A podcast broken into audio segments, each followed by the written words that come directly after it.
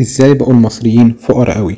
عشر سنوات من حكم الثورة المضادة. لما انقلب عبد الفتاح السيسي على حكم الإخوان المسلمين سنة 2013 قدم نفسه كمنقذ للوطن من السقوط. ودعا الشعب علشان يمنحه صلاحيات كاملة علشان يواجه اللي سماه ساعتها بالإرهاب المحتمل.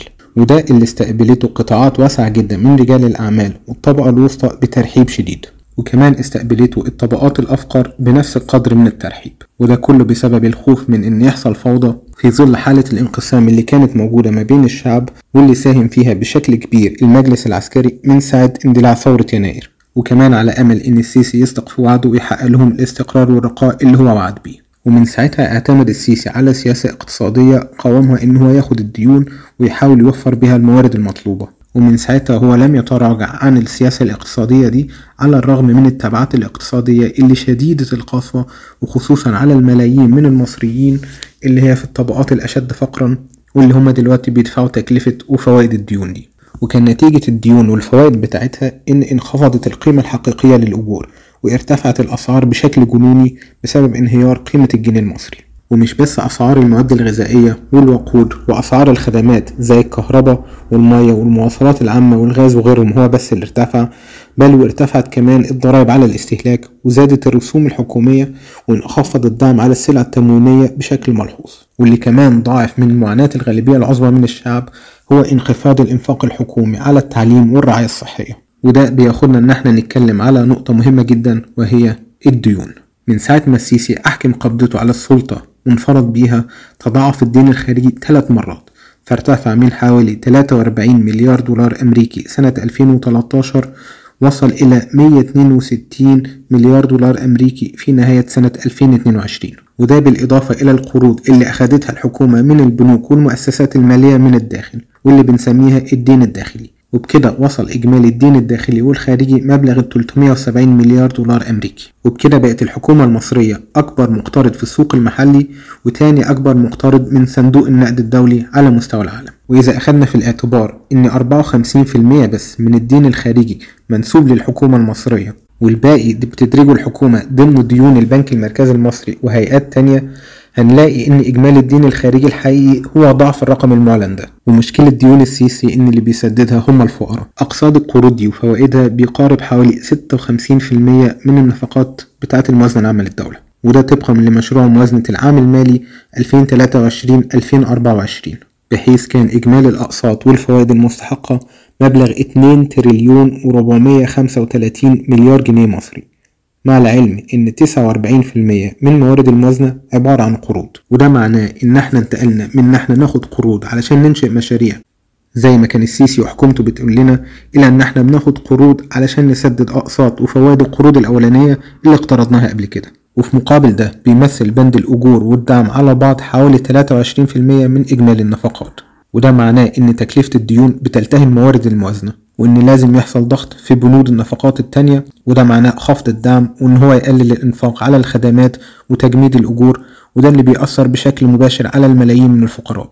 وفي نفس الوقت بيعمل النظام إن هو يزود حصيلة الضرائب من خلال زيادة الضرائب على الاستهلاك وده اللي زود القسوة قسوة على الفقراء. وده في نفس الوقت اللي هو ما زودش الضرائب على أرباح الشركات. ونلاقي إن صندوق زي صندوق تحيا مصر اللي بيمول مشاريع السيسي بيتمتع بالإعفاءات الضريبية. وده طبعا مع استمرارية عدم خضوع شركات الجيش لأي رقابة مالية وبالتالي عدم دفع ضرائب على أرباحها وغير كده كتير من آفاءات ضريبية زي على عوائد أذون الخزانة اللي بتشتريها المحافظ الاستثمارية الأجنبية واللي قيمتها بتقدر بمئات الملايين من الدولارات. وزي ما اتكلمنا على الديون اللي أخدها السيسي واللي بيدفع ثمنها الفقراء لازم نتكلم على أزمة الواردات.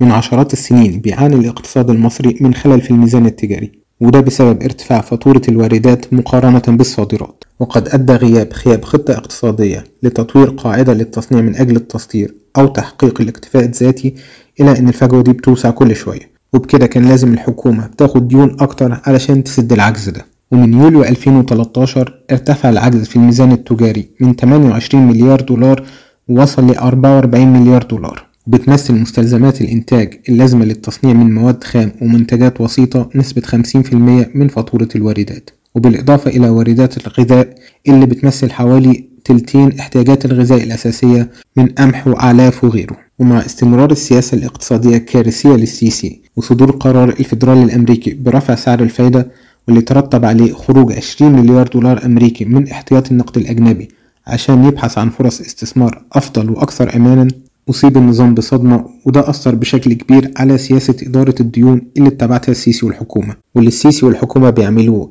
إن هم يسددوا المستحق من أقساط الديون المتوسطة بالقروض قصيرة الأجل. وبكده أصبحت مصر مهددة بإعلان عجزها عن سداد ديونها وده معناه الإفلاس. وكمان أدى خروج الأموال دي إلى إن ما عادش في عملة صعبة في السوق. وعدم قدرة الحكومة على تدبير الفلوس اللازمة علشان تسدد قيمة الواردات المحتجزة في المواني. وانخفض المعروض من السلع وتوقفت بعض خطوط الإنتاج في المصانع الكبرى. وفي ظل الأزمة دي اضطرت الآلاف من الشركات الصغيرة إنها تقفل وبالتالي ارتفعت الأسعار بشكل كبير جدا. وعلى سبيل المثال ارتفعت أسعار العلف بنسبة 220% وده أدى إلى ارتفاع أسعار اللحوم والدواجن. ومش بس اللحوم والدواجن ولكن بقينا بنشوف إن كل حاجة في مصر غليت وده نتيجة منطقية ومباشرة لقرار السيسي بخفض الواردات وإن هو يوجه المتاح من النقد الأجنبي علشان يسدد الديون بتاعته واللي هي دلوقتي أهم سبب مباشر في رفع الأسعار بهذا الشكل الغير مسبوق وده يطرح سؤال طيب هي أموال الديون راحت فين؟ في جو سياسي بوليسي قمعي وحشي صرف السيسي فلوس الديون ببذخ على تنفيذ مشروعات عملاقة بدون ما يكون في أي دراسات مسبقة علشان يشوف الجدوى الاقتصادية للمشروعات دي وده اللي اعترف وافتخر بيه السيسي بنفسه لما قال إن المشاريع بتاعته ما كانش ليها دراسات جدوى اعتبر إن دراسات الجدوى كانت هتعيق تنفيذ المشاريع بالسرعة دي. والسيسي صرف فعلا مليارات الدولارات بتاعة الديون على قطاع البناء والتشييد فأمر إن يتبنى عاصمة جديدة في الصحراء فيها أطول برج في أفريقيا أكبر كنيسة في الشرق الأوسط وأكبر مسجد بيتسع لحوالي 200 ألف مصلي وأحياء سكنية فاخرة وكومباوندات وبلغت تكلفة اللي تم تنفيذه من المرحلة الأولى. حوالي 45 مليار دولار أمريكي كان التمويل بتاعها من الموارد العامة للدولة أو عن طريق الديون. والسيسي قرر كمان إنشاء محطة نووية بتتكون من أربع مفاعلات لتوليد الطاقة بتكلفة إجمالية حوالي 25 مليار دولار أمريكي وده بالإضافة إلى صفقة شراء أسلحة من إيطاليا بتعتبر أكبر صفقة في شراء أسلحة من ساعة نهاية الحرب العالمية الثانية واللي بتتراوح تكلفتها ما بين 9 و 11 مليار دولار أمريكي. وده بالإضافة إلى طيارات الرافال الفرنسية وده غير الغواصات من ألمانيا وده اللي خلى مصر من ضمن أعلى خمس دول على مستوى العالم في شراء الأسلحة. كل ده وطبعا كل المشروعات اللي بعزق فيها سيسي مئات المليارات من الدولارات من غير ما يكون في أي عائد يذكر زي القصور الرئاسية أو مدينة العلمين الجديدة أو مشروع توسعة قناة السويس واللي اتكلف 8 مليار دولار أو مشروع القطار السريع واللي اتكلف 23 مليار دولار والإنفاق على الاحتفالات والمؤتمرات. من كام يوم ألقى السيسي كلمة في قمة من أجل ميثاق مالي عالمي جديد واللي اتعملت في باريس واللي فيها حمل السيسي الأزمات العالمية المتتالية في السنين الأخيرة السبب لتراجع معدلات النمو والأزمة الاقتصادية المحلية الحالية اللي بيمر بها الاقتصاد المصري. والسيسي أكد إن الأمور كانت بتسير بشكل جيد من ساعة تطبيق برنامج الإصلاح الاقتصادي المصري سنة 2016 ولكن قال إيه لسوء الحظ؟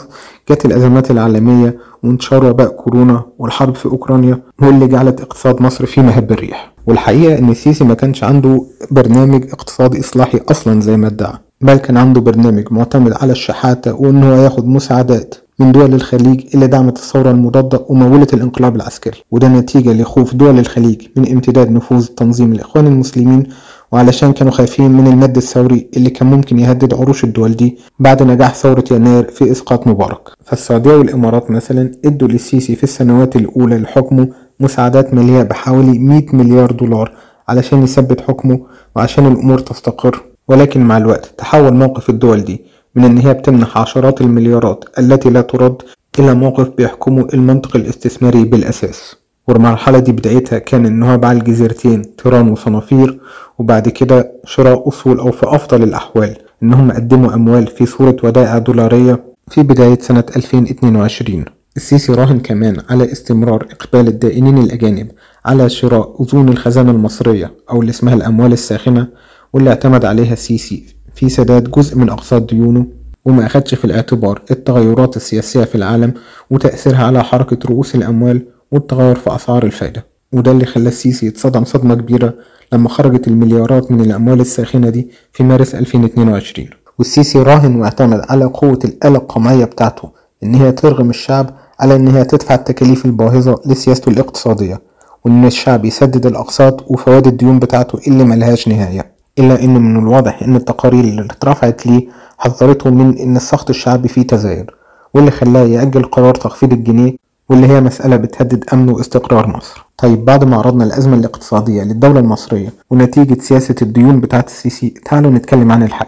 فالحل في وجهة نظرنا هو حل سياسي. فالكلام عن حلول اقتصادية للأزمة دي هو كلام ملوش لازمة. وده لأن حل الأزمة الاقتصادية في مصر هو حل سياسي بالأساس.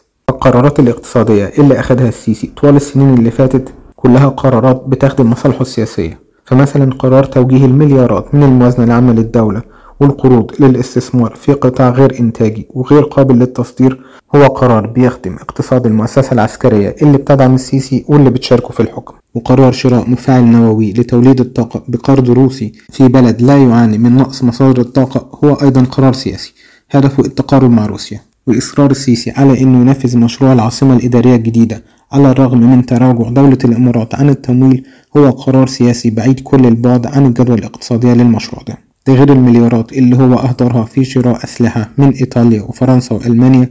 وكان الهدف الأساسي منها هو إن هو يشتري تغاضي الدول دي عن انتهاكات حقوق الإنسان.